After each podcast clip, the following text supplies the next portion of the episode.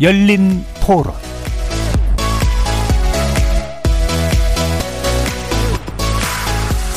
안녕하십니까. KBS 열린 토론 정준희입니다.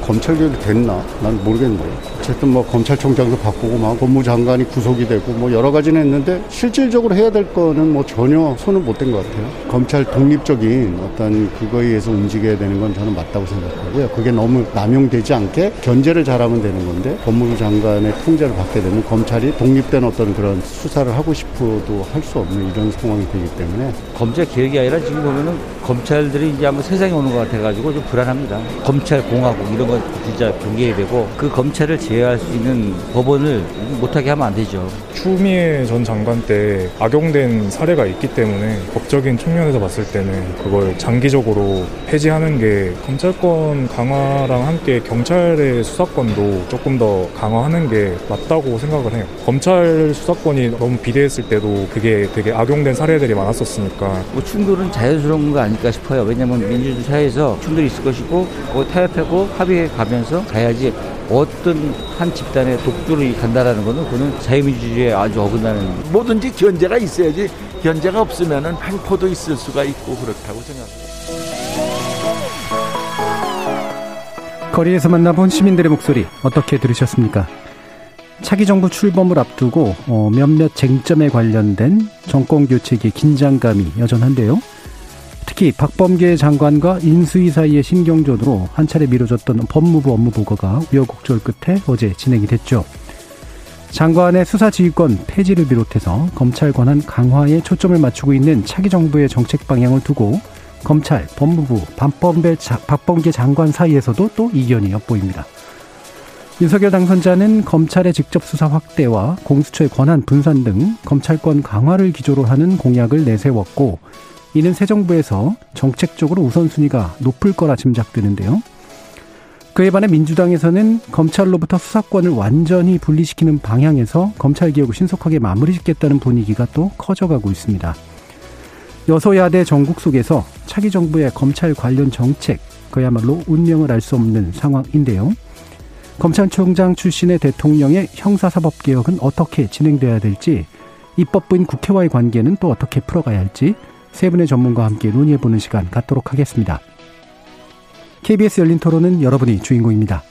문자로 참여하실 분은 9730으로 의견 남겨주십시오. 단문은 50원, 장문은 100원에 정보 이용료가 붙습니다. KBS 모바일 콩 그리고 유튜브를 통해서는 무료로 참여하실 수 있고요. 모바일 콩을 통해서도 보이는 라디오로 만나실 수 있습니다. 시민 논객 여러분의 뜨거운 참여 기다리겠습니다. KBS 열린 토론 지금부터 출발합니다. 살아 있습니다. 토론이 살아 있습니다. 살아있는 토론, KBS 열린 토론. 토론은 라디오가 진짜입니다. 진짜 토론, KBS 열린 토론.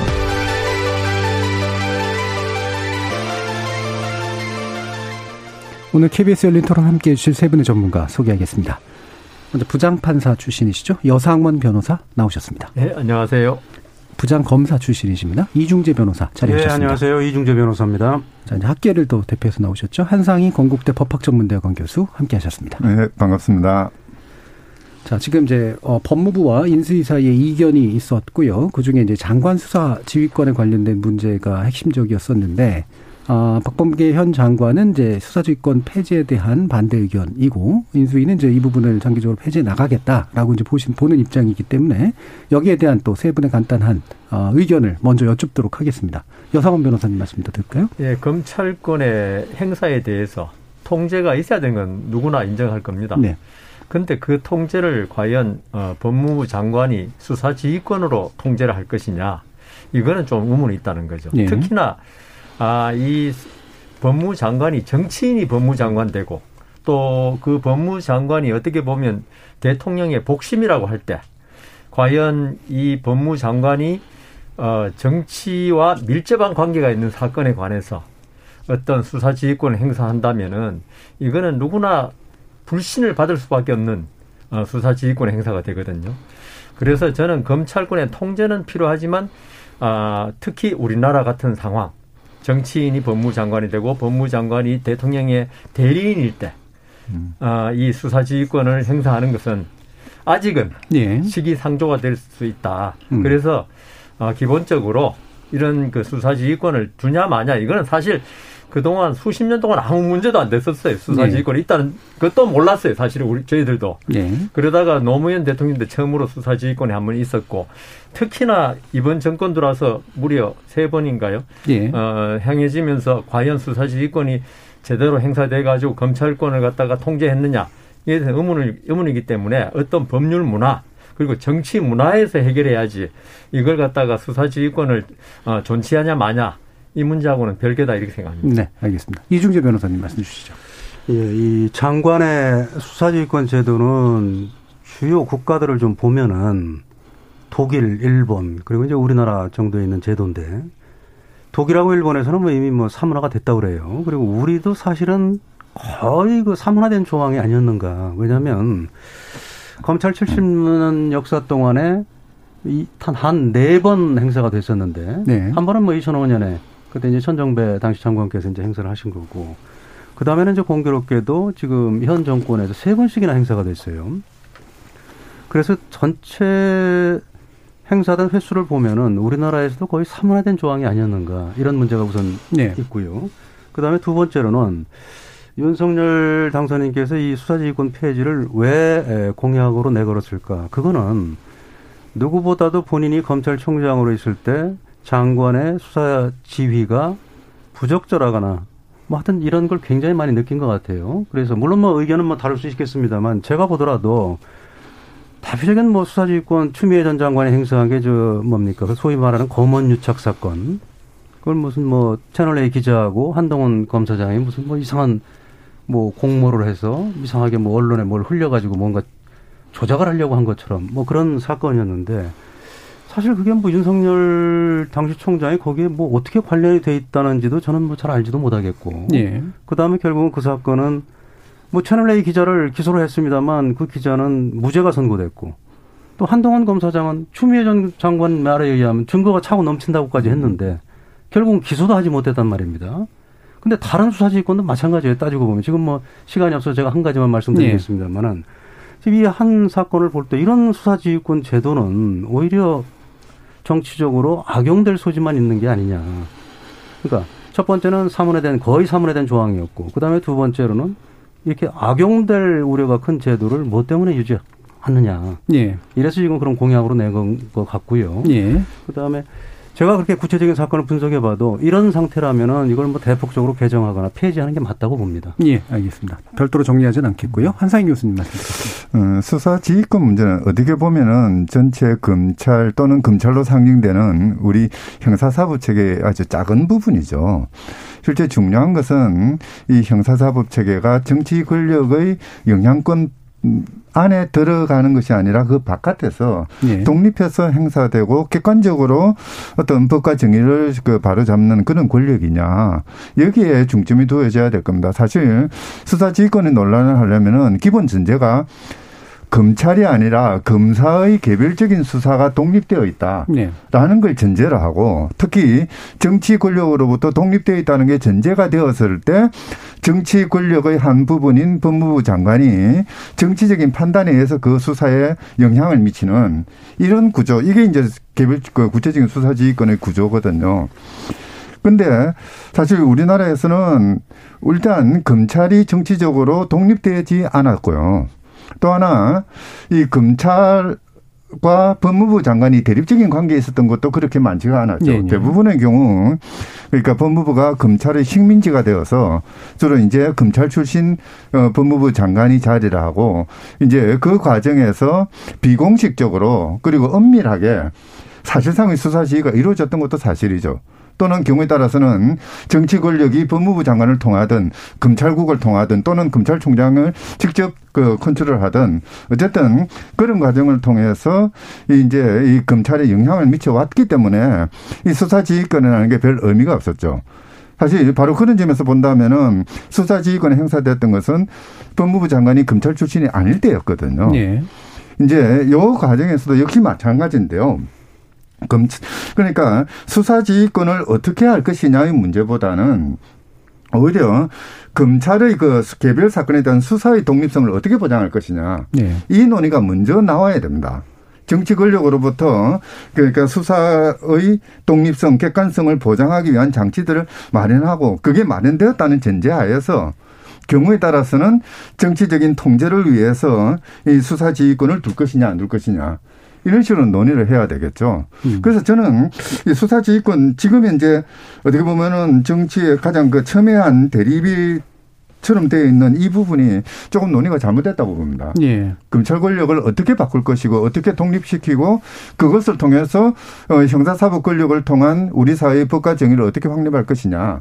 그리고 이 권력에 대한 민주적인 그런 통제와 감시 체제는 어떻게 마련할 것이냐. 이 논의가 먼저 돼야 된다고 생각하죠. 예, 예. 그 전체적인 그림이 더 커야 된다라는 부분에 네. 대해서 뭐 다들 동의하실 것 같은데 음. 이제 문제는 이제 지금 다 지적해 주셨듯이 검찰에 대한 게 수사, 수사 지휘권이라는 게 현, 문구로서 현존하고 그게 이제 사문화된 게 아니라 실제로 쓰이게 되는 일들이 이제 벌어지게 되니까 그럼 이 쓰임이라고 하는 것들이 벌어지는 것을 어떻게 문항을 없앰으로써 일단 문제를 해결할 것이냐 아니면 일단 존치시키고 다른 부분을 고침으로써 문제를 해결할 거냐 요 부분으로 이제 어, 좀 축약이 돼야 될 것 같다는 생각이 듭니다. 그 내용을 이제 뒤에서 좀 더 다뤄보도록 할 텐데 아까 이중재 변호사님께서 어, 수사지휘권 발동이 된 상황들이 다 부적절했다라는 그런 언급을 해주셨잖아요.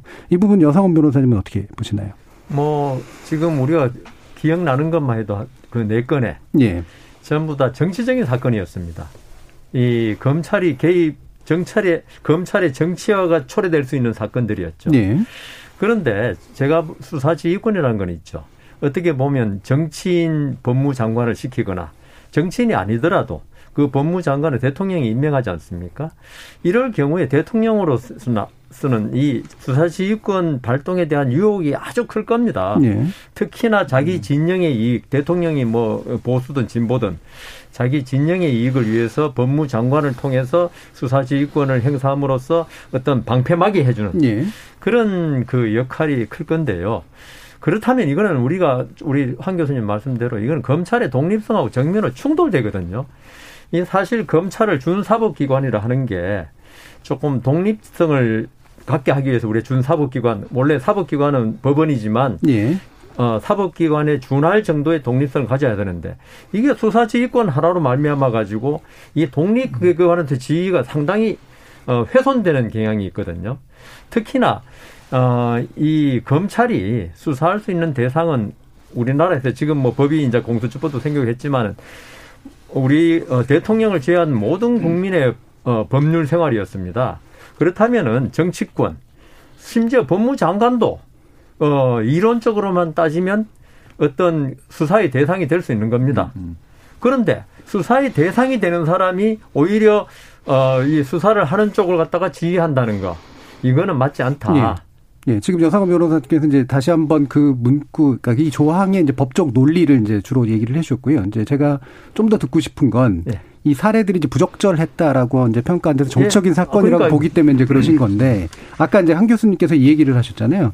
실질적으로 이제 과거에 수사지휘권이 발동이 안 됐던 이유는 검찰 출신의 법무부 장관이 와서 실질적으로 검찰을 지휘하고 있는 거나 마찬가지였기 때문에 사실상 발동된 이유가 없었다. 그리고 시절에 민정수석이 또한 그런 경우들이 많았었고요. 그런 지적에 대해서는 어떻게 좀 받아들일 수 있을까요? 그러니까 그 부분에 대해서 저도 안 그래도 예. 이때까지 검찰 출신이 법무장관이 됐을 때 진짜 이 수사지휘권 발동이 한 번도 없었어요. 예. 천정배 장관도 그랬고 박범계 장관도 그렇고 예. 그다음 추미애 장관도 두 분은 판사 출신. 그렇죠. 그래서 이 수사지휘권 발동을 했는데 어떻게 보면은 어, 뭐이 검찰 출신 법무부 장관이 되면 같은 예. 뭐 속된 말로 한 통속이니까 예, 한 몸이라서. 어, 예. 그냥 그 이렇게 뭐 서로 척하면 척 알아채고 예. 안 하는 거 아니냐 하는데 제 생각에는 그거는 그렇게 생각할 수 있는 면은 있지만 음. 좀 전에 제가 말씀드린데 그걸 떠나서 수사지휘권이라고 아까 우리 이중재 변호사님도 말씀하셨지만 그거는 거의 아, 사문화되고 이런 수사지휘권이 법 조문에 있다 하더라도 거기에 대해서 최대한 어, 이 권력, 자기 권한을 스스로 제어할 줄 알아야 되는데 예. 이 조문이 있음으로 인해 가지고 어떤 정부나 법무장관이 어떤 기회만 닥치면 이 이걸 행사하려는 유혹에 빠지기 때문에 네. 저는 이 조문 자체도 업, 그 삭제 폐지해야 되고 오히려 이거는 제3의 기관 예. 말하자면 법원 같은 독립적인 기관의 검찰의 통제를 맡겨야지 정치권이 어, 법무장관을 임명하는 정치권이 대통령이 이런 어, 검찰의 권한 남용을 통제한다는 것은 어, 어떻게 보면은 뭐 고양이한테 생, 어, 생선가게 맡기는 꼴이 아니냐 이런 생각도 예, 듭니다. 예, 다시 한번 이제 논리를 강조를 해주셨고요. 그 부분을 인정 안 하는 건 아니나, 네. 예, 그거는 이제 정확하게 판단하는 게좀 어려운 측면이 있다라고 보시는 것 같고요. 같은 부분에 대해서 이준규 변호사님 어떤 의견 주실까요? 예. 우선 이제 법원 통제를 받아야 된다. 그 말은 어, 일부분은 맞을 수 있어요. 그런데 이미 법원 통제는 받고 있죠. 검사가 무슨 뭐 압수수색 영장, 압수수색을 하기 주로 영장 관련해서죠. 사람을 뭐 구속하기 위해서는 당연히 저 법원에 영장 발부가 있어야 네. 되니까. 그래 그렇게 뭐 법원의 어떤 사법적인 통제를 받지 않고 뭐 검사 마음대로 하는 거 아니냐 이런 거는 저는 동의하기 어렵다고 보고요. 그 다음에 왜 유독 검찰 출신이 장관이었을 때는 수사지휘권을 행사 안 했는데 정치인이나 뭐 이런 다른 분들이 왔을 때 유독 했- 했겠느냐 이 부분도 검사들끼리는 뭐 척하면 척 알아서 뭐 알아서 기는 거 아니냐 뭐 그렇게 뭐 그러니까 실제로 사례가 없지는 않았잖아요. 민정수석을 통한 통제라든가 그 측면보다는. 예. 이게 더 큰 것 같아요. 검사들은 어느 한 조직에 오래 몸 담다 보면은 물론 뭐 의견 차이가 있을 수는 있지만 그 의견 차이의 폭이 그렇게 크지는 않았을 거예요. 그렇기 때문에 에, 의견이 거의 뭐 일치가 됐기 때문에 예, 의견의 동일성은 있을 수 그렇죠. 있다. 예. 수사지휘권까지 행사 할 정도까지는 이르지 않은 게 아니냐 저는 그렇게 생각을 하고요. 그다음에 제가 부적절하다고 했다는 거는 2005년도에 수사지휘권 행사는 글쎄요 꼭 뭐 그걸 했어야 됐느냐. 뭐 국가보안법 위반 사범에 대해서 과연 뭐 이걸 구속 수사할 거냐 불구속 수사할 예. 거냐 그 문제였는데 아마 검사 출신들은 당연히 뭐 지금도 그런 뭐 그런 면이 상당히 강하겠습니다만 그 당시로서는 당연히 구속해야 된다고 생각했을 거예요. 그런데 이제 검사 출신이 아닌 분이 이제 에, 장관을 하다 보니까 어, 그렇게 된 건데 결국은 구속 불구속의 문제를 굳이 수사지휘권을 통해서 행사했어야 되느냐 하는 그 부분은 좀 저는 아쉬움은 남아요. 예, 그건 법원의 예. 판단을 받으면 되는 건데 뭐 그런 점에서는 약간 부적절한 점은 있었어도 어, 지금 현 정권에서 행사하는 것처럼 부적절한 건 아니었다. 저는 그렇게 생각합니다. 지금 현 예. 정권에서는 아까가 어, 채널A 기자 사건 그게 있었고요. 그 다음에 이제 라임 펀- 펀드와 관련해서 무슨 뭐 검사들이 무슨 뭐 부당한 뭐 술 접대도 받았다. 또 뭐 검찰 출신 변호사들이 부적절한 행동을 했다. 뭐 이런 내용이었는데 그것도 보면은 당시에 수사를 진행하던 남부지검 검사장이 아니 윤석열 총장이 철저히 수사라고 했다는데 도대체 윤석열 총장을 왜 수사에서 손대라는 식으로 수사지휘권을 행사했을까 굉장히 의미 남거든요. 제가 예, 볼 때는. 예. 그리고 결국은 그 사건의 한 가닥이었던 윤모 고검장이 뭐 우리은행에 뭐 채권 그 뭐 라인 펀드 판매와 관련해서 뭐 로비를 했다는 명목으로 결국은 구속이 됐는데 그 결국 무죄 났지 않습니까?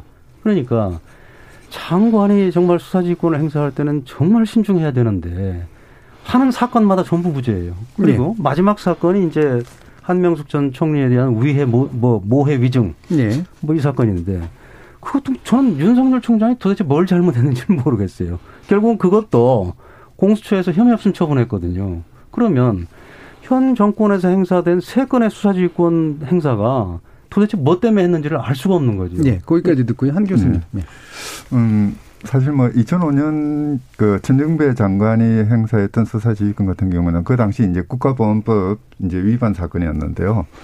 이제 국가보안법 자체의 그 개폐에 관한 정치적인 논의가 한참 진행되었을 때고 또 이제 뭐 어떻게 보면은 그러니까 이제 일종의 그 사상을 이유로 처벌하는 그런 식이 되다 보니까 이제 그 뭐 구속 수사는 적당하지 않다는 일종의 정치적 판단이 있었던 거죠. 그래서 그 정치적인 판단에 기해서 이제 수사 지휘권 행사했다는 점에서는 저는 뭐 그 자체는 크게 뭐그뭐 의미 있다라고 생각을 합니다. 뭐 그렇게 할 수는 있겠고요. 다만 이제 이 수사 지휘권이 가지는 순기능은 뭐냐면은요. 그러니까 어쨌든 검찰의 또는 검사의 수사에 대해서 유무형적으로 미치는 여러 가지 압력들을 또는 영향들을 그러니까 불법화시키는 표징이 되는 거죠. 그러니까 정치권에서 어떤 정책적인 또는 정치적인 목적을 위해서 수사에 영향을 미치려면은 정치인인 법무부 장관의 수사 지휘권을 통해서 하라. 그 외에는 어떻게 보면은 직권 남용일 수도 있고 어떻게 보면 수사에 관, 그, 그 뭔가 부당하게 개입하는 것일 수도 있다. 예. 이제 그런 틀을 마련하는 것이긴 한데요. 사실 어, 그동안의 우리 역사가 보여주듯이 그리고 다른 나라가 그 예에서 보듯이 사실 뭐 이런 수사 지휘권이라는 것이 크게 의미 없는 것은 사실입니다. 네. 그걸 가지고 그걸 하나를 가지고 마치 검찰이 뭐 검찰 공화국으로 가기 위한 업무라든지 또는 그걸 하나를 가지고 검찰을 다 통제할 수 있는 것처럼 그렇게 이야기하는 건 잘못되는 거죠. 오히려 양쪽 다 과- 극단적인 의견이다. 예, 예. 오히려 사실 그 작년에 우리 그 대법원이 그러니까 공소권 남용을 공식적으로 거의 처음 선고한 사건이 있었죠. 유호성 씨 사건. 예. 이런 경우에 공소권 남용이라는 거는 검찰권 남용의 상징적인 사건이거든요. 그럼에도 불구하고 정치 영역에서든 또는 법무부 장관이든 또는 검찰 내부에서든 그 공소권 남용한 검사들을 징벌 하지 않았습니다. 예. 오히려 이런 식으로 검찰권이 남용되는 경우에 그때그때 뭔가 통제를 하고 견제를 하는 이런 식으로 해서 검찰권은 남, 그, 그, 견, 그, 통제해 나가는 것, 이게 더 바람직하지 않는가 싶은 생각이 듭니다. 예. 그게 아까 이제 노- 말씀하신 네. 그 핵심적인 논의였던 것 같은데요. 검찰에 대한 수사 지휘권을 가지고 엄청나게 독립성이 훼손되지도 않고 예. 그다음에 그거를 가지고 없으면 또 검찰이 지나치게 막 비대화되는 것도 아니다. 본질은 거기에 있지 않다. 이제 이런 말씀이신데요. 뒤에서 좀 더 그런 얘기를 해보도록 하고요. 어, 지금 이제 또 한 가지가 이제 직접 수사 범위 확대에 관련된 공약 아닙니까? 아, 이 부분은 범위가 축소되었던 것들을 이제 다시 이제 그 되돌리는 그런 과정, 일종의 원복 과정이라고 이제 볼 수가 있는데 이 부분에 대해서는 여, 어, 여상원 변호사님은 어떤 의견을 좀 가지고 계신가요? 아, 그러니까 계속 이제 이번 정권 바뀌면서 예. 어, 지금 여권이죠. 좀 있으면 야권이 되겠지만은 검찰 공화국, 그다음 검찰권의 강화라 그러는데 아, 제 생각에는 어떤 기관이 수사권을 가지고 있고 어떤 부분의 수사권을 가지고 있느냐 이게 검찰권의 강화하고는 저는 무관하다고 생각합니다. 이거는 어, 수사권을 누구한테 맡기느냐 예. 이거야말로 진짜 헌법적인 문제고 이거는 이제 국민들의 어떤 여론의 합의 사항이지 어, 제대로 검찰권 행사가 통제만 되고 자, 어, 이렇게 국민 어, 어떤 어, 통제가 잘 된다면은 이 검찰권 강화란 게 강화 또는 지금 걱정 강화의 에, 말 속에는 마치 검찰 공화국 검찰 독재 같은 느낌이 많이 들게 만들어 놨거든요. 그러니까 기본적으로 원복시키는 거에 대해서 어떻게 생각하십니까? 그러니까요. 그 원복시킨 것에 대해서 저는 음. 이 원복이 아 이때까지는 검찰이 지금 어 모든 권력을 휘두른다는 게 바로 수사권, 기소권, 그다음 모든 범죄에 대한 수사권을 다 가지고 있고 경찰을 어 수사 지휘했지 않습니까? 네.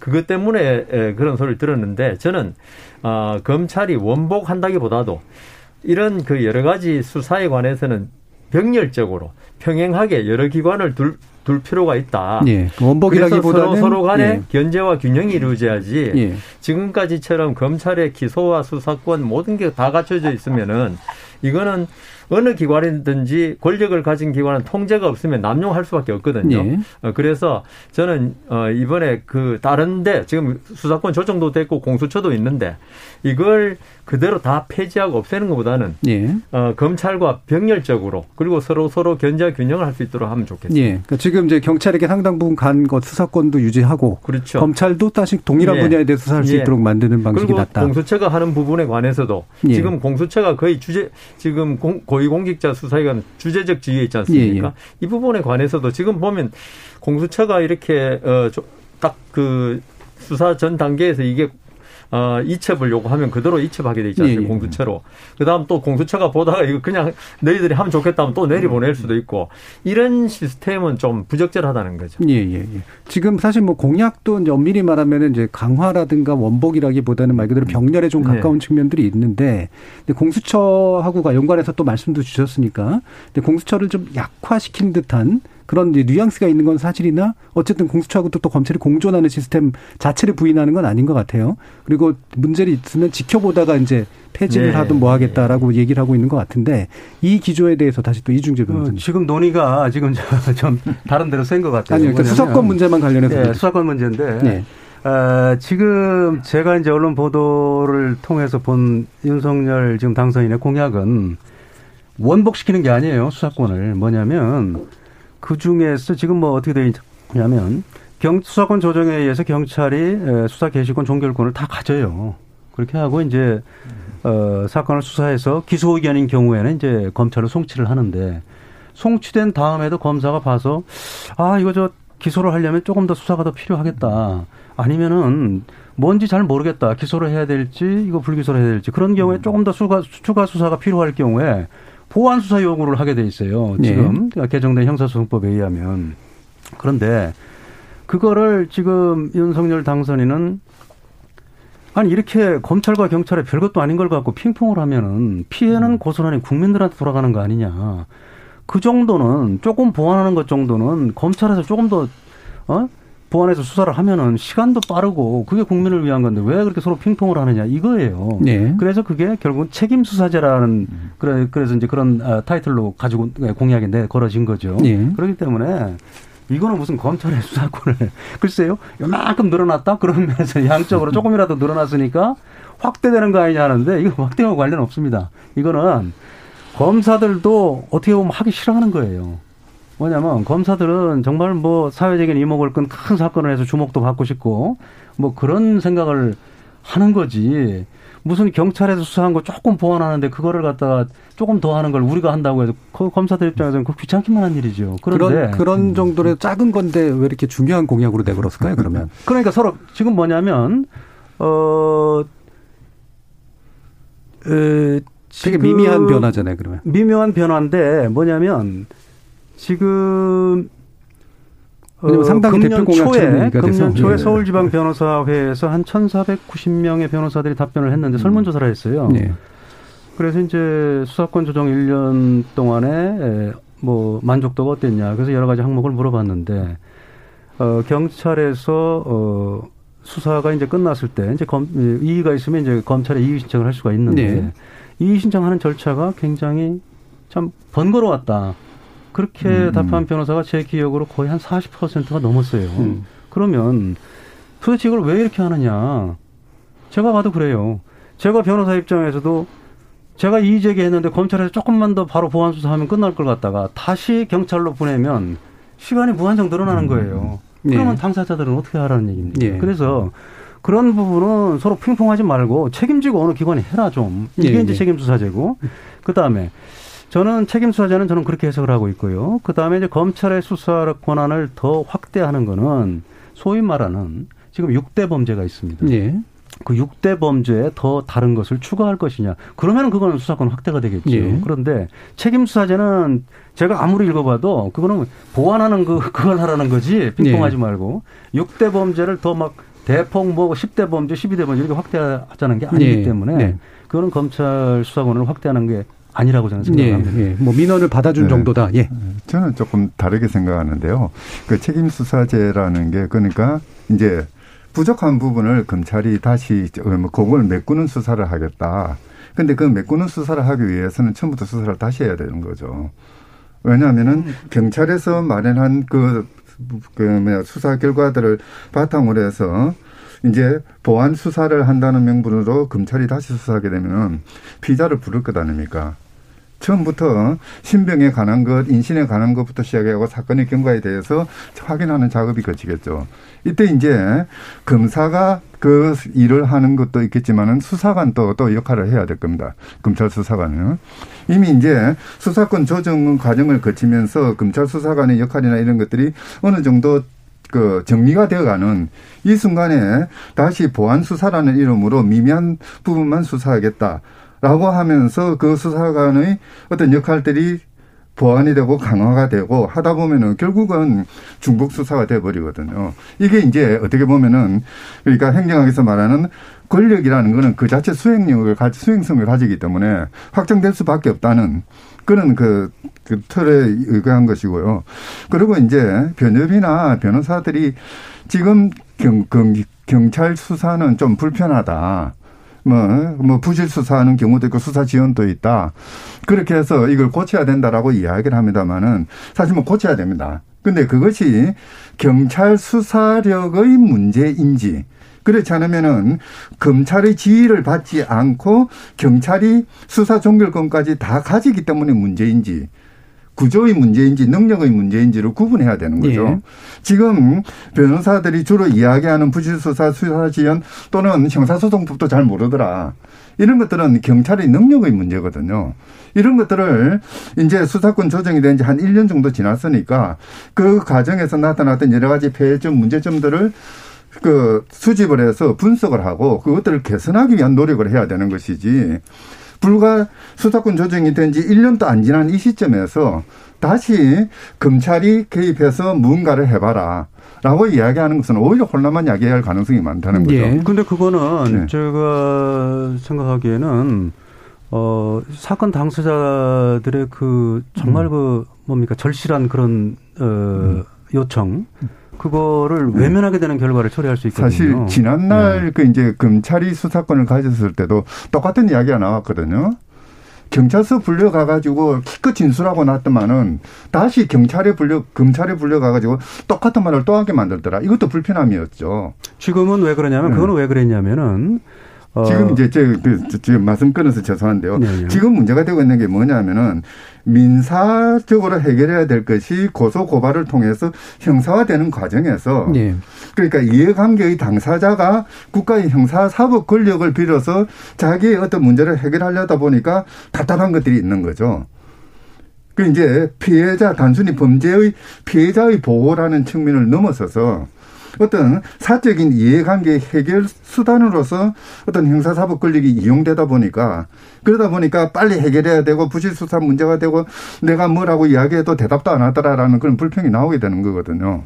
이런 것들은 검찰과 경찰의 수사권 조정의 문제가 아니라 경찰 시스템, 경찰의 수사를 어떻게 할 것인가. 어떻게 하면 좀 더 빨리 할 수 있고, 어떻게 하면 좀 더 소송법에 어울리게 할 수 있고, 어떻게 하면은 피해자의 구제에 만전을 기하게 만들 것인가. 경찰 개혁의 과제인 것이죠. 예, 알겠습니다. 예. 중국 우선 제가 저 중복 수사의 문제인데 음. 중복 수사가 이제 그 거의 없을 수 없을진다고 저는 생각을 해요. 왜냐하면 과거에는 경찰의 피의자 신문 조서는 증거 능력이 인정이 안 되고 검사의 피의자 신문 네, 조서만 네. 증거 능력이 인정이 됐는데 지금은 둘 다 안 되거든요. 그러니까 검사가 아니요, 그게, 그게 안 검사가 되는 게 아니라. 그렇기 때문에 이제, 네. 그렇기 때문에 이제 과거에는 경찰에서 자백을 했다 하더라도 네. 기소하기 위해서는 다시 피의자를 불러서 조사할 수밖에 없었어요. 검사 네. 입장에서는 증거 능력이 있어야 있는 네. 조사가 제- 법원에 제출이 돼야 되니까. 그래서 그, 부- 그 문제하고는 좀 다르다 이렇게 생각하고요. 그 그다음에 민사 사건의 형사화는 이 주제하고는 저는 조금 그건 네. 다른 문제라고 생각합니다. 뭐냐면 민사 사건이 아니고 형사 사건을 정식으로 내가 고소를 해놨는데 아니면은 네. 형사 사건으로 내가 고소를 당했는데 그러면 사건 당사자들이 제일 원하는 거는 아니 어떤 결론이든 공정하게 좀 빨리 신속하게 좀 결론을 내달라는 거거든요. 그런데 양쪽에서 뭐 소리만 왔다 갔다 하고 이거 그냥 조금만 더 하면 되는 건데 한쪽 기관에서 그조차도 안 하고 이거 도대체 뭐 하는 거냐 예. 이 얘기거든요. 예, 예. 강조점이 사실은 좀 다른 부분 같고요. 지금 여판 아, 저, 부장님이 여상원 변호사님께서 예. 한동안 계속 기다리고 계셔서 여기까지 얘기 듣죠. 예, 예. 그 지금 현행법 제도 하에서 형사소송법도 개정되지 않습니까? 어, 검사와 경찰의 어떤 협력 관계 수사에 예전에 일방적 지휘 관계를 바꾸는 법으로 개정돼 있고 예. 한데 여기서 아까 그 우리 이 변호사님 말씀하신 대로 중복 수사를 막기 위해서 검찰을 수사한다. 지금 현행 법 체제에서는 어려운 것 같아요. 특히나 또 현실적으로도 경찰이 수사를 기껏 해야 올렸는데 검사가 부족하다고 또 검사가 수사를 새로 시작한다면은 이 수사란 게 뭐 간단한 사건 같은 별 문제가 안 되지만은 좀 복잡하고 쟁점이 많은 사건은 이게 새로 수사 시작한다는 게 국민들한테는 엄청나게 불편하고 예. 그래서 그걸 경찰이 아 검찰에 어 검찰이 경찰에 다시 재수사 지휘를 어 저 요구하는 거 예, 그거는 보안 맞는데. 지금 제가 오늘 오기 전에 윤석열 어, 당선인의 어떤 이 입장을 보니까 지금 현행 법 체제에서 이게 지금 민주당이 협력하지 않으면 이 법을 고칠 수는 없지 않습니까? 예, 예. 이런 상황에서 이 검- 경찰과 검찰이 협력해라. 조정해가지고 예. 이걸 어떻게 할 것인가를 하라는 거지. 이걸 지금 검찰이 당장 음. 내가 수사를 새로 하겠다 이런 건 아닌 것 같아서요. 예, 예, 예. 어, 그 저는 윤석열 지금 당선인 입장이 아 상당히 그 형사소송법에 협력하도록 만들어 놓은 데도 맞고 어 그리고 앞으로 큰 입법 과제다. 예. 저는 그렇게 생각합니다. 예. 원래 그 사실, 일부에서는 한 네. 네 가지 쟁점 정도 다룰라는데 두 가지 쟁점에서 멈춰 있긴 합니다. 예, 근데 점점 전문적인 이슈가 나오긴 합니다만 일부 마치기 전에 제가 1분씩 정도만 드릴 테니까 네. 혹시 미진한 부분 있으면 말씀 주시죠. 사실 그 수사권 조정 문제는요, 좀 저는 아쉬움이 있는데요. 어, 수사권을 검찰이 가지느냐 경찰이 가지느냐의 문제가 아니라 그러니까 나쁜 놈을 어떻게 빨리 잡아가지고 그 응징을 하고 사회 재법과 정의를 바로 세우느냐의 문제거든요. 예. 그러다 보면은 지금 우리 여성원 선생님 말씀하시듯이 검찰과 경찰의 수사에 있어서 협력 체계를 만들어야 됐었는데 네. 사실 그동안 수사권 조정 과정에서는 대립 관계를 만들어 버렸습니다. 공수처와 그 공처 부분도 마찬가지고요. 사실 뭐 새 정부는 좀 그런 부분에서 뭐 수사권 조정에 결과에 대해서 분석도 평가도 해야 되겠지만은 그와 더불어서 수사에 있어서 검찰과 경찰의 협력 관계를 어떻게 구축할 것인가. 이런 부분에 좀 더 각별한 신경을 써야 될 것 같습니다. 예, 알겠습니다. 이중엽 변호사님 혹시 1분 정도 얘기하실 수 있을까요? 네, 지금 가장 중요한 게 그렇죠. 지금 말씀하신 대로 교수님 말씀하신 대로 협력 관계에 의해서 국민한테 가장 최상의 질 좋은 서비스를 제공해야 돼요. 예. 그런데 지금 협력 관계가 기본적으로 이루어질 수가 없습니다. 그게 뭐냐면 수사지휘를 폐지해서 그래요. 음. 수사지휘라는 건 제가 여러 번도 말씀드렸습니다만은 그거는 에, 검사가 경찰을 일방적으로 지시하고 경찰은 그거에 따르고 그런 의미의 수사지휘를 제가 얘기하는 게 아니에요. 네.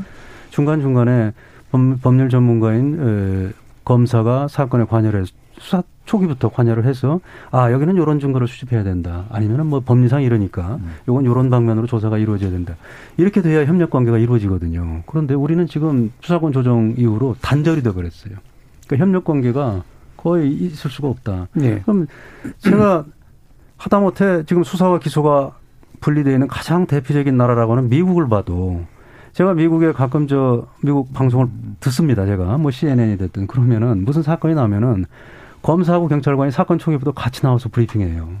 그게 협력 관계거든요. 네. 근데 우리는 그걸 완전 차단을 해놨다. 그리고 그 차단된 가장 큰 이유는 수사지휘라는 개념 자체를 아예 없애버렸기 그렇죠. 때문이다. 저는 예. 그렇게 생각하는 거고요. 예.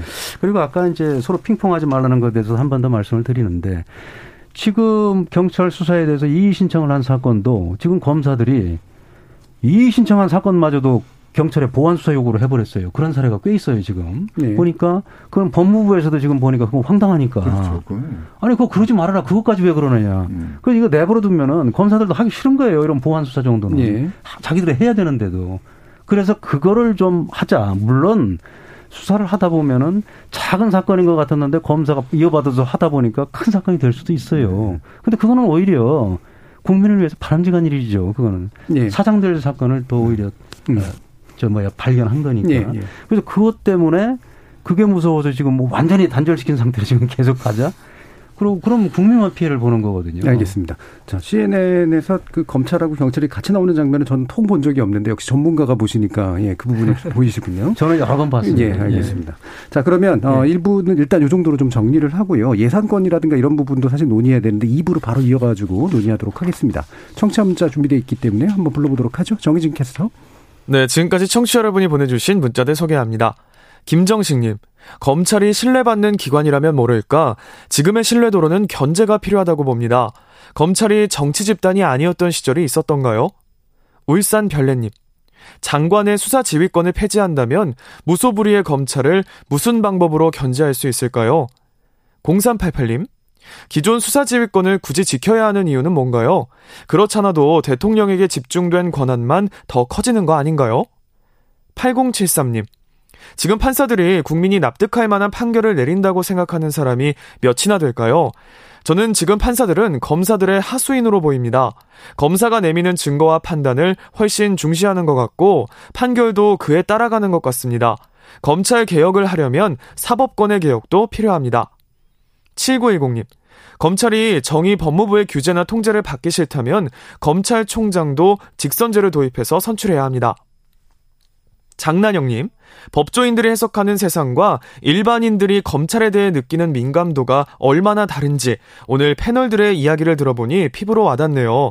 그동안 검찰의 권력은 엄청난 부분이 있었습니다. 6638님, 검찰이 그동안 행해왔던 적폐를 기억해야 합니다. 기소의 적법성이 문제가 아니라 아예 기소 자체를 안 하고 끼리끼리 봐주는 것이 검찰이 가졌던 권력의 패단입니다 해주셨고요. 9519님. 검찰의 기소 유예한 사건, 불기소한 사건들은 경찰이 기소권을 가질 수 있게 하는 건 어떨까요? 검찰이 경찰의 위에 있는 것 같은 위치가 아니라 검찰과 경찰이 서로를 견제하는 장치를 만드는 것도 좋을 것 같습니다. 라고 보내주셨네요. 네, KBS 열린 토론. 이 시간은 영상으로도 생중계하고 있습니다. 유튜브에 들어가셔서 KBS 일라디오 또는 KBS 열린 토론을 검색하시면 지금 바로 토론하는 모습 보실 수 있습니다. 방송을 듣고 계신 여러분이 시민 농객입니다. 계속해서 청취자 여러분들의 날카로운 시선과 의견 보내주세요. 지금까지 문자캐스터 정희진이었습니다. 토론이 세상을 바꿀 수는 없습니다. 하지만 토론 없이 바꿀 수 있는 세상은 어디에도 없습니다.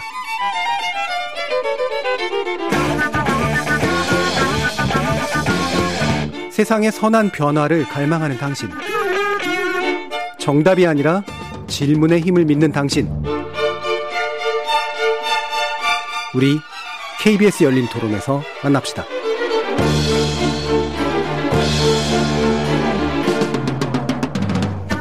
KBS 열린 토론 윤석열 정부 하에서의 검찰의 방향에 대해서 살펴보고 있는데요.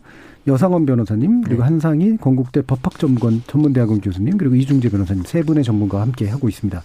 자 이번에서 미처 못 얘기한 것 중에 하나가 이제 예산에 관련된 문제인데요. 어, 윤석열 당선자 측은 애초에 공약에서부터 검찰에게 어, 예산을 편성할 수 있는 권한을 주도록 하겠다. 그리고 그게 독립성을 확보하는 데서 굉장히 중요한 요소다. 이렇게 얘기했는데 이 부분에서 이중재 변호사님은 상당히 찬성하는 입장으로 알고 있습니다. 예, 이거는 뭐 모든 조직이 그렇습니다만은 뭐 예산이 없으면 아무 일도 못 하잖아요. 예를 들어 조금 뭐 극단적인 사례가 될 수 있겠습니다만은 검찰이 마음에 안 들어서 뭐 법무부에서 예산 안 주면은 뭐 아무것도 못 하는 거 아니에요. 그래서 그거는 좀 문제가 있다. 그렇게 하고 그 다음에 이제 실제로 근데 그런 일이 있었나요? 예산 안 줘서 못. 지금 예를 들어서 무슨 직제라든가 전부 법무부의 통제를 받으니까요. 직제. 지금 예, 예. 지금 뭐 예산하고는. 어 그게 결국 예산에 연 결된 문제겠죠. 예. 예를 들어서 무슨 저 법무부 지금 정권 들어와서 초창기에 상대방 정권 수사할 때는 서울지검 중앙지검의 특수부를 막 더 늘려서 더 음. 열심히 하라 뭐 이렇게 해놓고 해놔다가 갑자기 현 정권 사람들 수사하니까 다 그냥 줄여놔 버렸단 말입니다. 그리고 그나마 지방에서 뭐 특수수사 조금 하려면 법무, 법무부 장관한테 보고하고 해라. 뭐 이런 식으로 지금 됐기 때문에 그게 이제 예산하고 연결된 문제라고 저는 생각을 해요.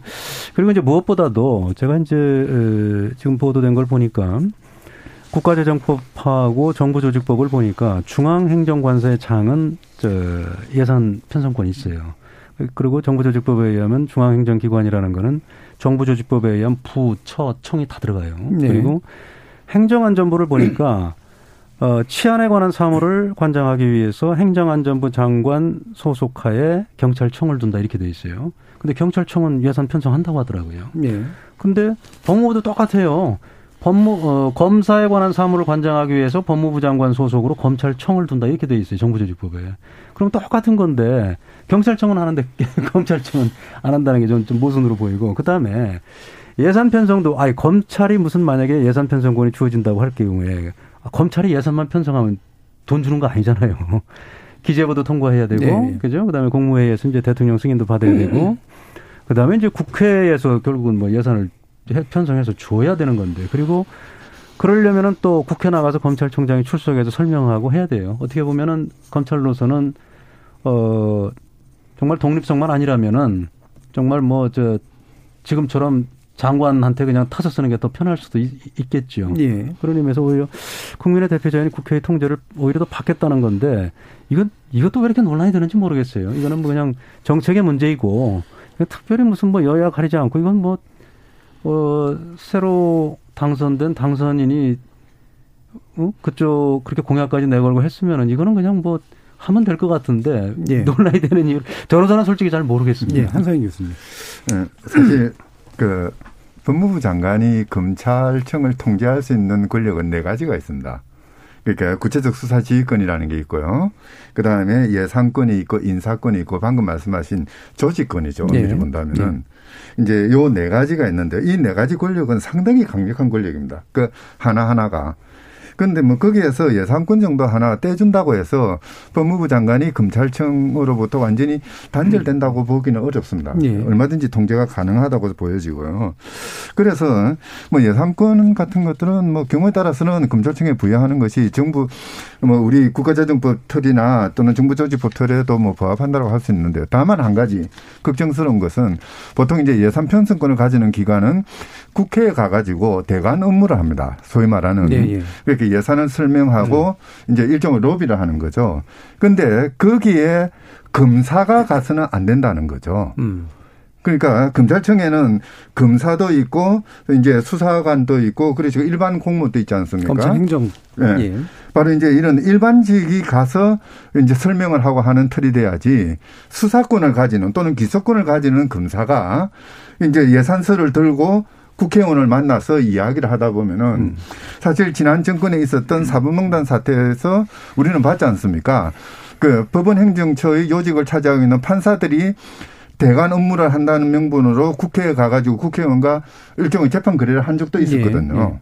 그런 현상이 나타나지 않도록만 주의를 한다면은 저는 뭐 예산권 정도는 뭐 그 조직 원리상 뭐 부여한다고 해서 특별히 문제될 건 아니라고 예. 생각합니다. 그럼 민주당에서 지금 얘기하는 비슷한 취지인데 예. 특활비 분에 대한 어, 그 투명성 확보 조건에 대해서는 네. 어떻게 생각하십니까? 당연히 특활비는 그거는 공개가 돼야 되겠죠. 물론 그 이제 수사의 밀행성을 바탕을 두어서 예. 이제 수사에 관련된 것은 공개하면은 뭔가 이게 보안 사항이 나간다라고 이야기를 하지만은 지금 현재 문제가 되고 있는 특활비는 거의 대부분 완료된 수사에 관련된 뭐 예. 수사 전체적인 수사는 끝이 나지 않았더라도 어느 정도 완료된 것이라고 예, 볼 수는 예. 있거든요. 그렇게 본다면 공개하지 못할 이유가 없는 것이죠. 네네. 다만 저는 도무지 이해가 되지 않는 것이 검찰청에서 특활비를 공개하지 못하겠다고 하는 것은 자기 조직 논리로 뭐 그럴 수도 있다. 뭐 음. 잘못된 것이긴 하지만 그렇게는 하는데요. 왜 그것을 그러니까 그 1심 법원에서 공개하라라고 판결을 내린 걸 법무부 장관이 나서서 항소하라고 이야기를 했는지 모르겠습니다. 예, 예.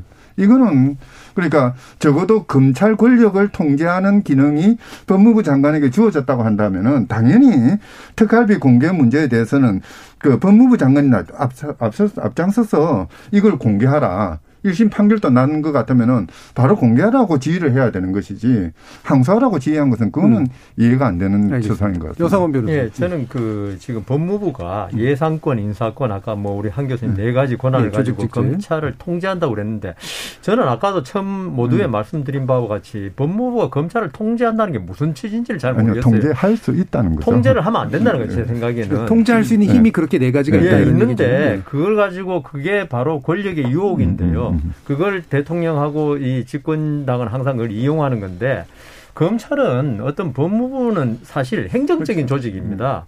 어떤 수사에 관한 조직이 아닙니다. 물론 그 검사들이 법무부에 파견 나가 있고 다 어, 왔다 갔다 하니까 그렇게 느껴질지 몰라도 엄밀히 말하면 법무부는 검찰이 수사를 잘하게 서포트해주고 그다음 법무부 예산 아까 예산 이야기 잠깐 했는데 법무부 예산 중 가장 큰 부분이 교정. 교정 예산입니다. 그렇죠.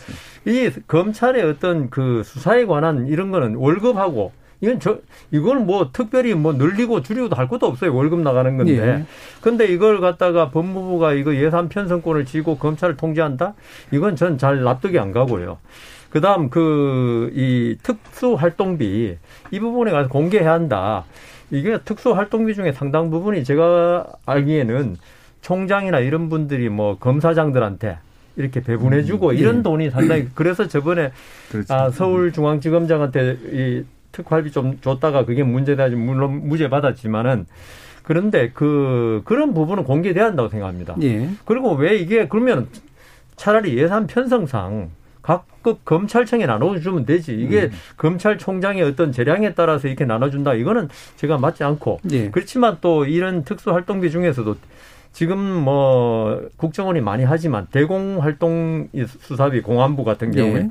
이런 경우에는 밀행성이 부- 중요시되고 이게 밝혀질 때는 상당히 문제가 되지 않습니까? 이런 부분은 나중에 사후 감사원에 감사해서 예, 예. 어, 밝혀 그 통제가 돼야 되는 거지 이게 공개까지 되는 거는 그러니까 성격에 따라서 특수활동비 그렇습니다. 중에서 다를 것이다 공개. 여부를 성격에 네. 따라서 이제 나눌 예. 수 있다. 뭐 특정한 부분은 가려버리면 되지 않습니까? 그러니까요. 예. 그렇다 하더라도 그걸 감사 안 할 수는 네. 없으니까. 그리고 1심 법원에서 그 법관이 이미 한번 걸러본 거거든요. 그러면서 그럼에도 불구하고 법관이 공개하라고 판단한 것은 공개할 가치가 있다고 보는 거죠. 음. 아 그리고 사실 음. 그 1심 법원 판결이 있더라도 예. 이게 감, 어, 공개 거부 조항이 있습니다. 예, 예. 네, 있기 때문에 큰 문제는 아닙니다. 공개 거부 조항이라는 거는 국가 기밀에 관한 예, 예. 공개를 거부할 수 있는 여러 가지 근거 예, 조항들이 예, 있다. 예.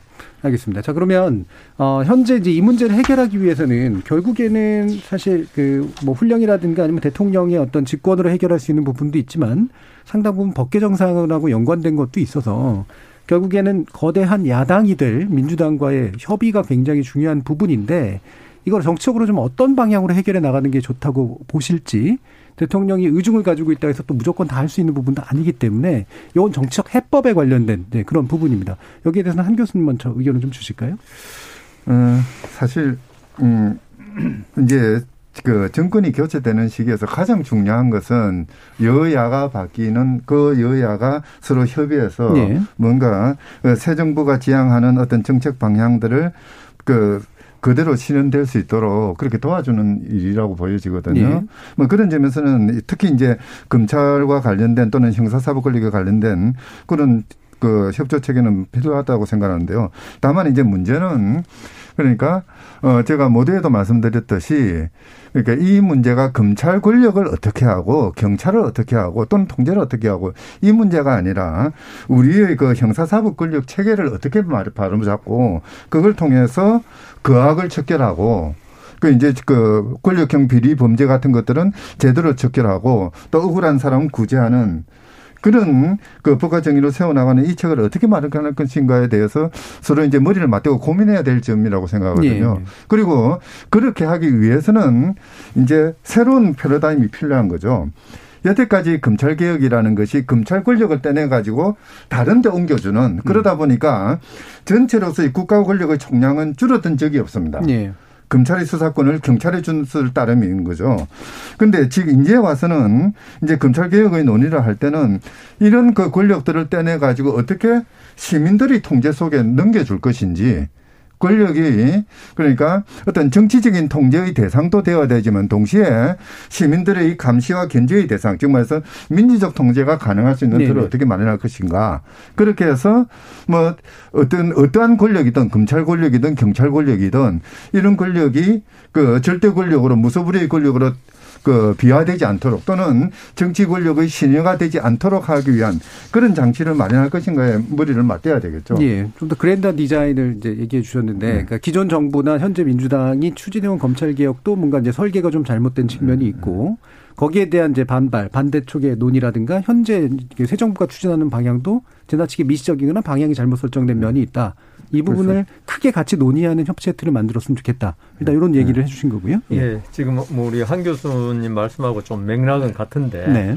저는 그 지금 문재인 정권에서 한 검찰 개혁, 뭐큰 틀의 사법 개혁 이거는 그 추진 과정에서 조금 문제가 많다. 사실 이 수사권을 어떻게 배분하느냐, 그 다음 수사권에 대한 통제를 어떻게 하느냐, 이건 사실 국민들의 어떤 기본권, 인권하고도 아주 밀접한 중요한 문제입니다. 네. 어, 사실 지금은 뭐 6대 범죄 수사를 검찰에 맡기고 이런 문제만 지금 하고 있는데, 논의하고 있는데, 어떻게 보면 검찰 개혁의 가장 큰 주안점은 이 검찰에 의해서 수사받는 국민이 어떻게 안심하고 자기 인권을 보장받아가면서 하느냐 이게 더 중요한 이슈가 됐어야 되는데 문재인 정권의 검찰 개혁은 어떤 아까 말씀 그한 교수 말씀하신 대로 권력 나눠먹기 어떤 개혁인 느낌이 들거든요. 그리고 권력 나누기 쪼개기 개혁이라 하더라도 이게 아까 그 말씀한 70년 검찰 그리고 생사 사법 체계가 진행되어 오는 과정에서 그게 물론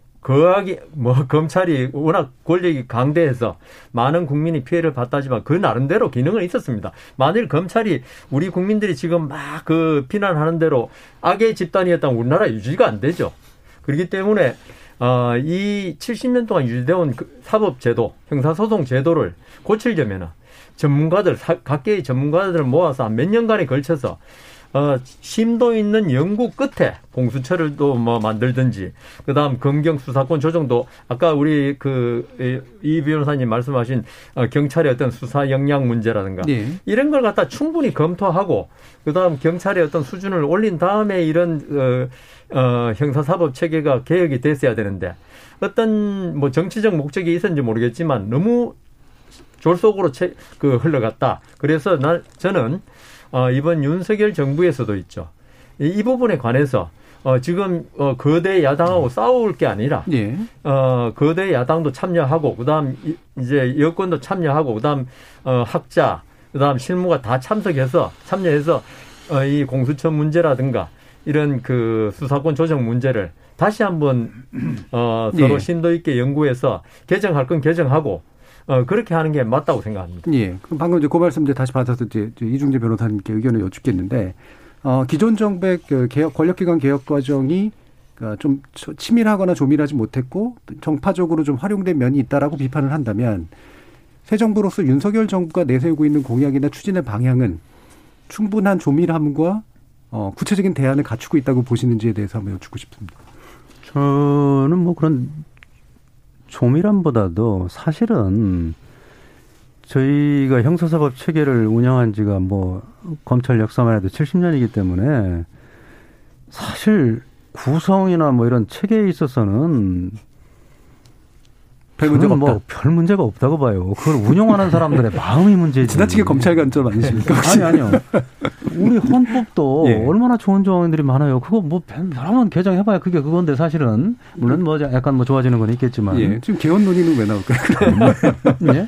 지금 개헌 논의가 나오는 나오고 있잖아요. 아니, 아니 개헌 논의는 제가 그걸 말씀드리려는 게 아니고. 예, 그래서 검사 그건 영장 청구는 없어야 예, 되는 거죠. 그거는 모든 좋은 제도가 이미 들어와 있다. 그래서 그걸 몰라서 우리가 못하는 건 아니에요. 그걸 운영하는 사람들의 마음이지. 그리고 지금 윤석열 당선인이 내건 공약의 거의 대부분은 지금 보면은 오늘 논의하고 있는 주제들은 전부 뭐 법률 개정 사항이기 때문에 야당과의 협치가 없으면은 근본적으로 불가능해요. 예. 그래서 아마 당선인께서도 그 점을 잘 알고 있을 거고 뭐 이 문제가 아니라도 협치를 최대한 하겠다 그렇게 말씀을 하셨잖아요 이미.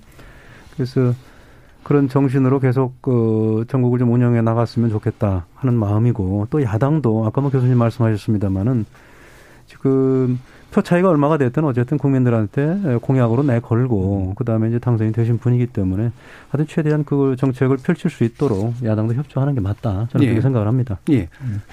우리가 검찰 개혁을 이야기할 때요, 좀 그 주의해야 될 점이 있는데 검찰의 권력 남용이 문제라고 한다면은 그거는 검찰 조직의 속성에서 나오는 것인지 그렇잖아요 수사권 그 자체에서 나오는 것인지 예. 만약에 후자라고 한다면은 이 수사권이 어디로 가더라도 수사권이 존재하는 한 이 문제는 그렇죠. 발생하게 수사권이 권력이 거죠. 되니까.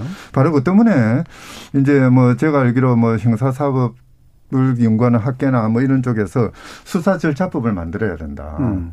지금 여태까지는 이 검찰의 수사권이나 경찰의 수사권을 재판이라는 관점을 중심으로 형사소송법에서 통제를 하다 보니까 그러다 보니까 수사 과정에서 그 수사의 뭐 그 협력 관계 또는 분업 관계 또는 경우에 따라서는 거기서 인권 보장의 관계 이런 것들이 제대로 규율되지 못하고 있다. 뭐 그런 그 비판이 나왔던 것도 사실이거든요. 사실 뭐 수사권의 문제는 어떻게 보면 누가 행사하느냐의 문제보다는 이 수사권이 그 이루어지는 과정에 대한 법적 인 통제.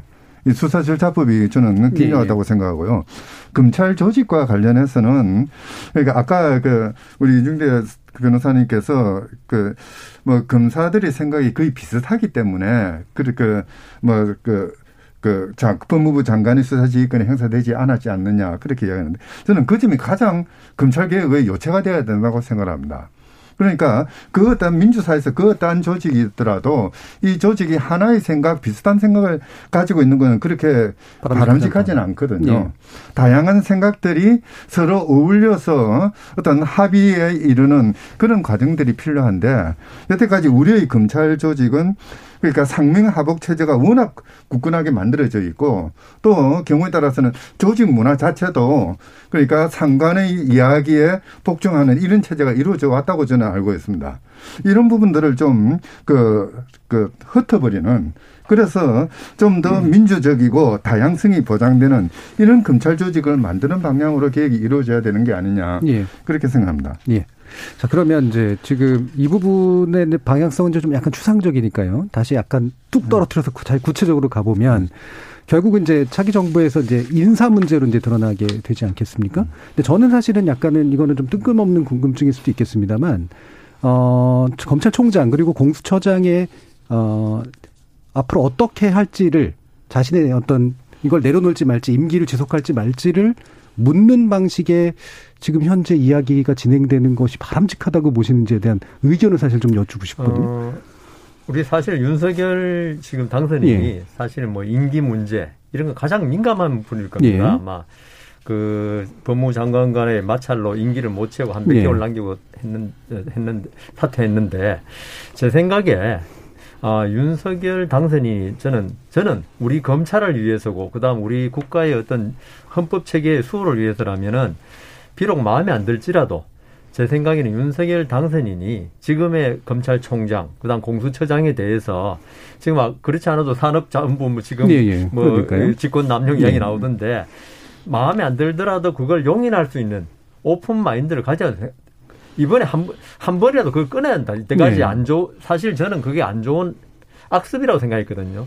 대통령만 새로 바뀌면은 그 전 대통령에 임명한 여러 가지 권력기관의 장들이 바뀌는 거. 예. 이거는 그리고 임기가 보장된 사람들 아닙니까? 네네. 이걸 갖다가 나하고 철학이 안 맞다. 그러면은 어떤 사법 체계는 있죠. 아까 그 우리 이 변호사 말씀하셨지만 사법 체계라는 건 진실은 하나입니다. 그걸 보는 시각이 조금 다를 뿐이지. 여기서 어떤 대통령과 철학이 안 맞는 사람은 A라는 사실을 B로 판단한다. 그러는 게 전제되거든요. 그건 말이 안 되지 않습니까? 예. 그래서 어, 어떤 그 대한민국이 좀 더 발전하기 위해서는 어, 이 대통령과 철학이 안 맞다 하더라도 그 사람이 아까 한 교수님 잘 말씀하셨네. 다양한 의견. 예. 그 총장이 나하고 다른 의견을 가졌다 그걸 수용할 수 있는 그렇다면은 그 사람들의 임기는 철저히 보장해주고 그런 좋은 선례를 세우는 게 아까 말씀드린 검찰권 독립, 사법권 독립 이런 거에 초석이 된다고 생각합니다. 예, 이중재 변호사님. 음, 저도 그렇게 생각해요. 임기는 보장해 주는 게 맞다. 그리고 어 아까 뭐 그 연장선이 될 수 있습니다만은 법률가들은 버- 적어도 법률적인 어떤 사실관계를 대할 때는 아주 큰 의견 차이는 없을 거예요. 예. 물론 뭐, 뭐 정치적인 면이나 종교적인 면이나 이런 건 당연히 의견 차이가 클 수밖에 없죠. 그거는 같은 조직원이라도 그렇지만은 법률적인 관점에서 그렇게 큰 차이가 있을 수는 저는 없다. 그 아까 그 말씀을 드린 거고요. 검사들이 예, 뭐 예. 획일적이라는 게 아니고 오히려 그거는 뭐 지금 어? 과거에 자유한국당에는 자유가 없고 더불어민주당에는 민주가 없다는 것처럼 지금 뭐 오히려 그 선출직 공무원들이 당론으로 한 번 정하면 아무 말도 못하는 그런 이상한 형국까지 돼 있잖아요. 그렇기 때문에 검사들의 그 정도의 어떤 법률적인 문제에 대한 큰 의견 차이가 없다는 걸 그렇게 뭐 크게 비난할 일은 아닌 것 같고요. 그다음에 임기는 저는 어떻게 하든 보장을 해주는 게 맞다. 그런데 이제 아쉬운 게 이게 반복이에요. 지금 여 변호사님 말씀해 주셨습니다만 지금 정부 들어와서도 김순환 전 검찰총장 그냥 물러났고 또 환경부 블랙리스트까지 만들어서 그냥 그 그냥 그 난리가 나가지고 결국은 환경부 장관이 저 그 당시 환경부 장관이 실형 선고받고 구속까지 되고 이거를 정말 누군가는 끊어줘야 돼요. 네. 정말 그렇게 가장 민주적이라고 자부했던 지금 정권에서도 참 그런 이상한 일들이 벌어졌거든요. 그래서 그건 누군가는 끊어줘야 된다. 음. 그래서 임기는 저는 보장해줘야 된다 이렇게 생각을 합니다. 예, 네. 한상희 교수님. 그새 당선인이 이제 아까 여상원 선생님 말씀하셨는데요. 마음에 안 들다는 이야기조차도 해서는 안 되는 거죠. 그냥 그대로 내버려 두면 되는 것이거든요. 특히 이제 검찰이라든지 감사원이라든지 공수처라든지 이런 기구들은 그 임기를 보장하는 이유가 일종의 시간적인 권력 분립을 만들어내는 거죠. 예. 전 정권이 임명한 사람이 새 정권을 견제할 수 있는 그런 틀을 마련하는 것이거든요. 뭐 그런 점에서는 의당 그냥 그 새 정부는 그러니까 검찰총장은 임기를 보장하는 것이 맞고요. 다만 이제 어 많이 나왔으니까 말인데 오늘 공수처장이 그 인수위에 가서 간담회를 가졌습니다. 네. 이거는 정말 잘못됐다고 생각을 하거든요. 인수 그 공수처는 대통령 또는 대통령 비서실에서도 그 어떤 그 의견이나 또는 발언을 하지 못하도록 법으로 규정하고 있는데 이 인수위가 그, 어, 그러니까 그 공수처가 인수에 가서 보고를 하는 뭐 간담회 형식이긴 하지만은 예. 이런 것들은 정말 그 자체가 스스로 중립성을 저버리는 것이죠. 뭐그 앞으로도 그러니까 정권이 바뀌더라도 보장할 것은 보장하고 또새 정부의 어떤 정책 방향에 따라서 바꿀 것은 바꾸는 그런 관행들이 계속 그 성립됐으면 좋겠습니다. 네, 알겠습니다. 자, 이제 마무리 발언 1분 정도씩 해주실 시간인데요. 어, 검찰 개혁의 주요한 측면들 또는 사법 개혁의 주요한 측면들에서 새 대통령에게 어떤 부분을 강조해주고 싶으신지 이번에는 이중재 변호사님 말씀도 한번 들어보겠습니다. 예, 검찰 개혁이라면 뭐, 뭐, 우리 교과서적으로는 아주 쉽죠. 뭐 범죄 또 거기에 관련된 사람들의 행위를 정말 어떻게 객관적이고 공정하게 조사하고 수사해서 재판을 받게 하느냐 또 그에 응당한 처벌을 받게 하느냐 그리고 그 과정에서 인권 침해가 있어서는 안 되겠죠 아무리 뭐 올바른 일을 한다 하더라도 그게 이제 핵심인데 우리 지난 검찰 70년 역사상 검찰이 가장 비난받던 게 검찰은 무슨 하이에나냐. 왜 죽은 권력만 가지고 맨날 물, 물고 뜯고 그러느냐. 네. 이거였거든요. 그래서 그거를 누구보다도 그런 점을 인식하고 전 정권 사람들이든 현 정권 사람들이든 가장 엄정하게 객관적으로 수사한 분이 저는 뭐 지금 윤석열 당선인이라고 생각을 합니다. 그래서 그 점을 어 그 용기 또 소신 그걸 인정받아서 대통령까지 당선됐다고 저는 생각을 하기 네, 때문에 네, 네. 지금은 이제 입장이 바뀌었죠. 본인이 이제 살아있는 권력이 되는 그런 바뀐 처지기 때문에 그 경우에도 지금 검찰총장 때 그 용기와 소신을 잊지 마시고 정말 현재 뭐 이후에 네. 검찰이 살아있는 권력을 수사하더라도 정말 미워하지 말고 음. 정말 받아들이는 그런 마음을 가지신다면은 네. 저는 뭐 성공한 대통령으로 남을 거다 이렇게 알겠습니다. 생각합니다. 여상원 변호사님. 예, 저는 이 윤석열 검찰 개혁을 한다면은 지금까지 우리 검찰이 지금 비난도 많이 했지만 왕조 검찰이었어요. 어떻게 왕의 대, 어, 대리인으로서 네. 백성들을 신하들을 갖다가 처벌하는 그런 검찰이 됐기 때문에 이때까지 아까 우리 중간에 어떤 시민의 목소리 들었지만은 검찰에 대해서 아주 불만 섞인 목소리였다고 아까 보니까요. 지금도 많은 시민들, 국민들이 검찰에 불려가면 제대로 아주 나쁜 사람 취급받고 어떤 무죄 추정이라는 거는 완전히 네. 이거는 어, 어떤 헌법 책에 있는 구무, 구절이지 일반 시민에게 적용이 안 된다고요. 그래서 저는 지금 뭐 수사권 조정, 공수처 문제 이런 것 어, 다시 검토하는 건 좋지만은 그보다 더 우선돼야 될 게 일반 국민들이 지금 민주주의 시대의 검찰 아닙니까? 국민이 주인인 주인인 국민이 검찰에 가면 완전히 그냥 객체, 예, 예. 물체처럼 취급받는데 이, 어, 국민이 주인이라는 취급을 받는 수사 관행, 그다음 수사 절차 이걸 하는데 검찰 개혁에 어, 이번 네. 윤석열 어, 검, 당선인이 검찰 출신이니까 제대로 된 개혁을 한번 해줘서 네. 우리 국민들이 다시는 검찰청에 갔다 와서 뭐 어, 뭐, 극단적인 알겠습니다. 선택을 하가 이런 분이 많은데 그런 일이 다시는 없기를 예. 저는 바랍니다. 예, 다들 1분씩 이상씩 해주셔서요. 아, 많이 네. 드리진 못하는데 한, 그래도 1분 드리겠습니다. 항상 죄송합니다. 그, 윤석열 당선인의 정체성을 규정하는 게 아까 말씀하셨듯이 살아있는 권력도 수사하라 라는 그 한 문장일 겁니다. 살아있는 권력을 수사하게 검찰을 독립시켜줘야 되겠죠.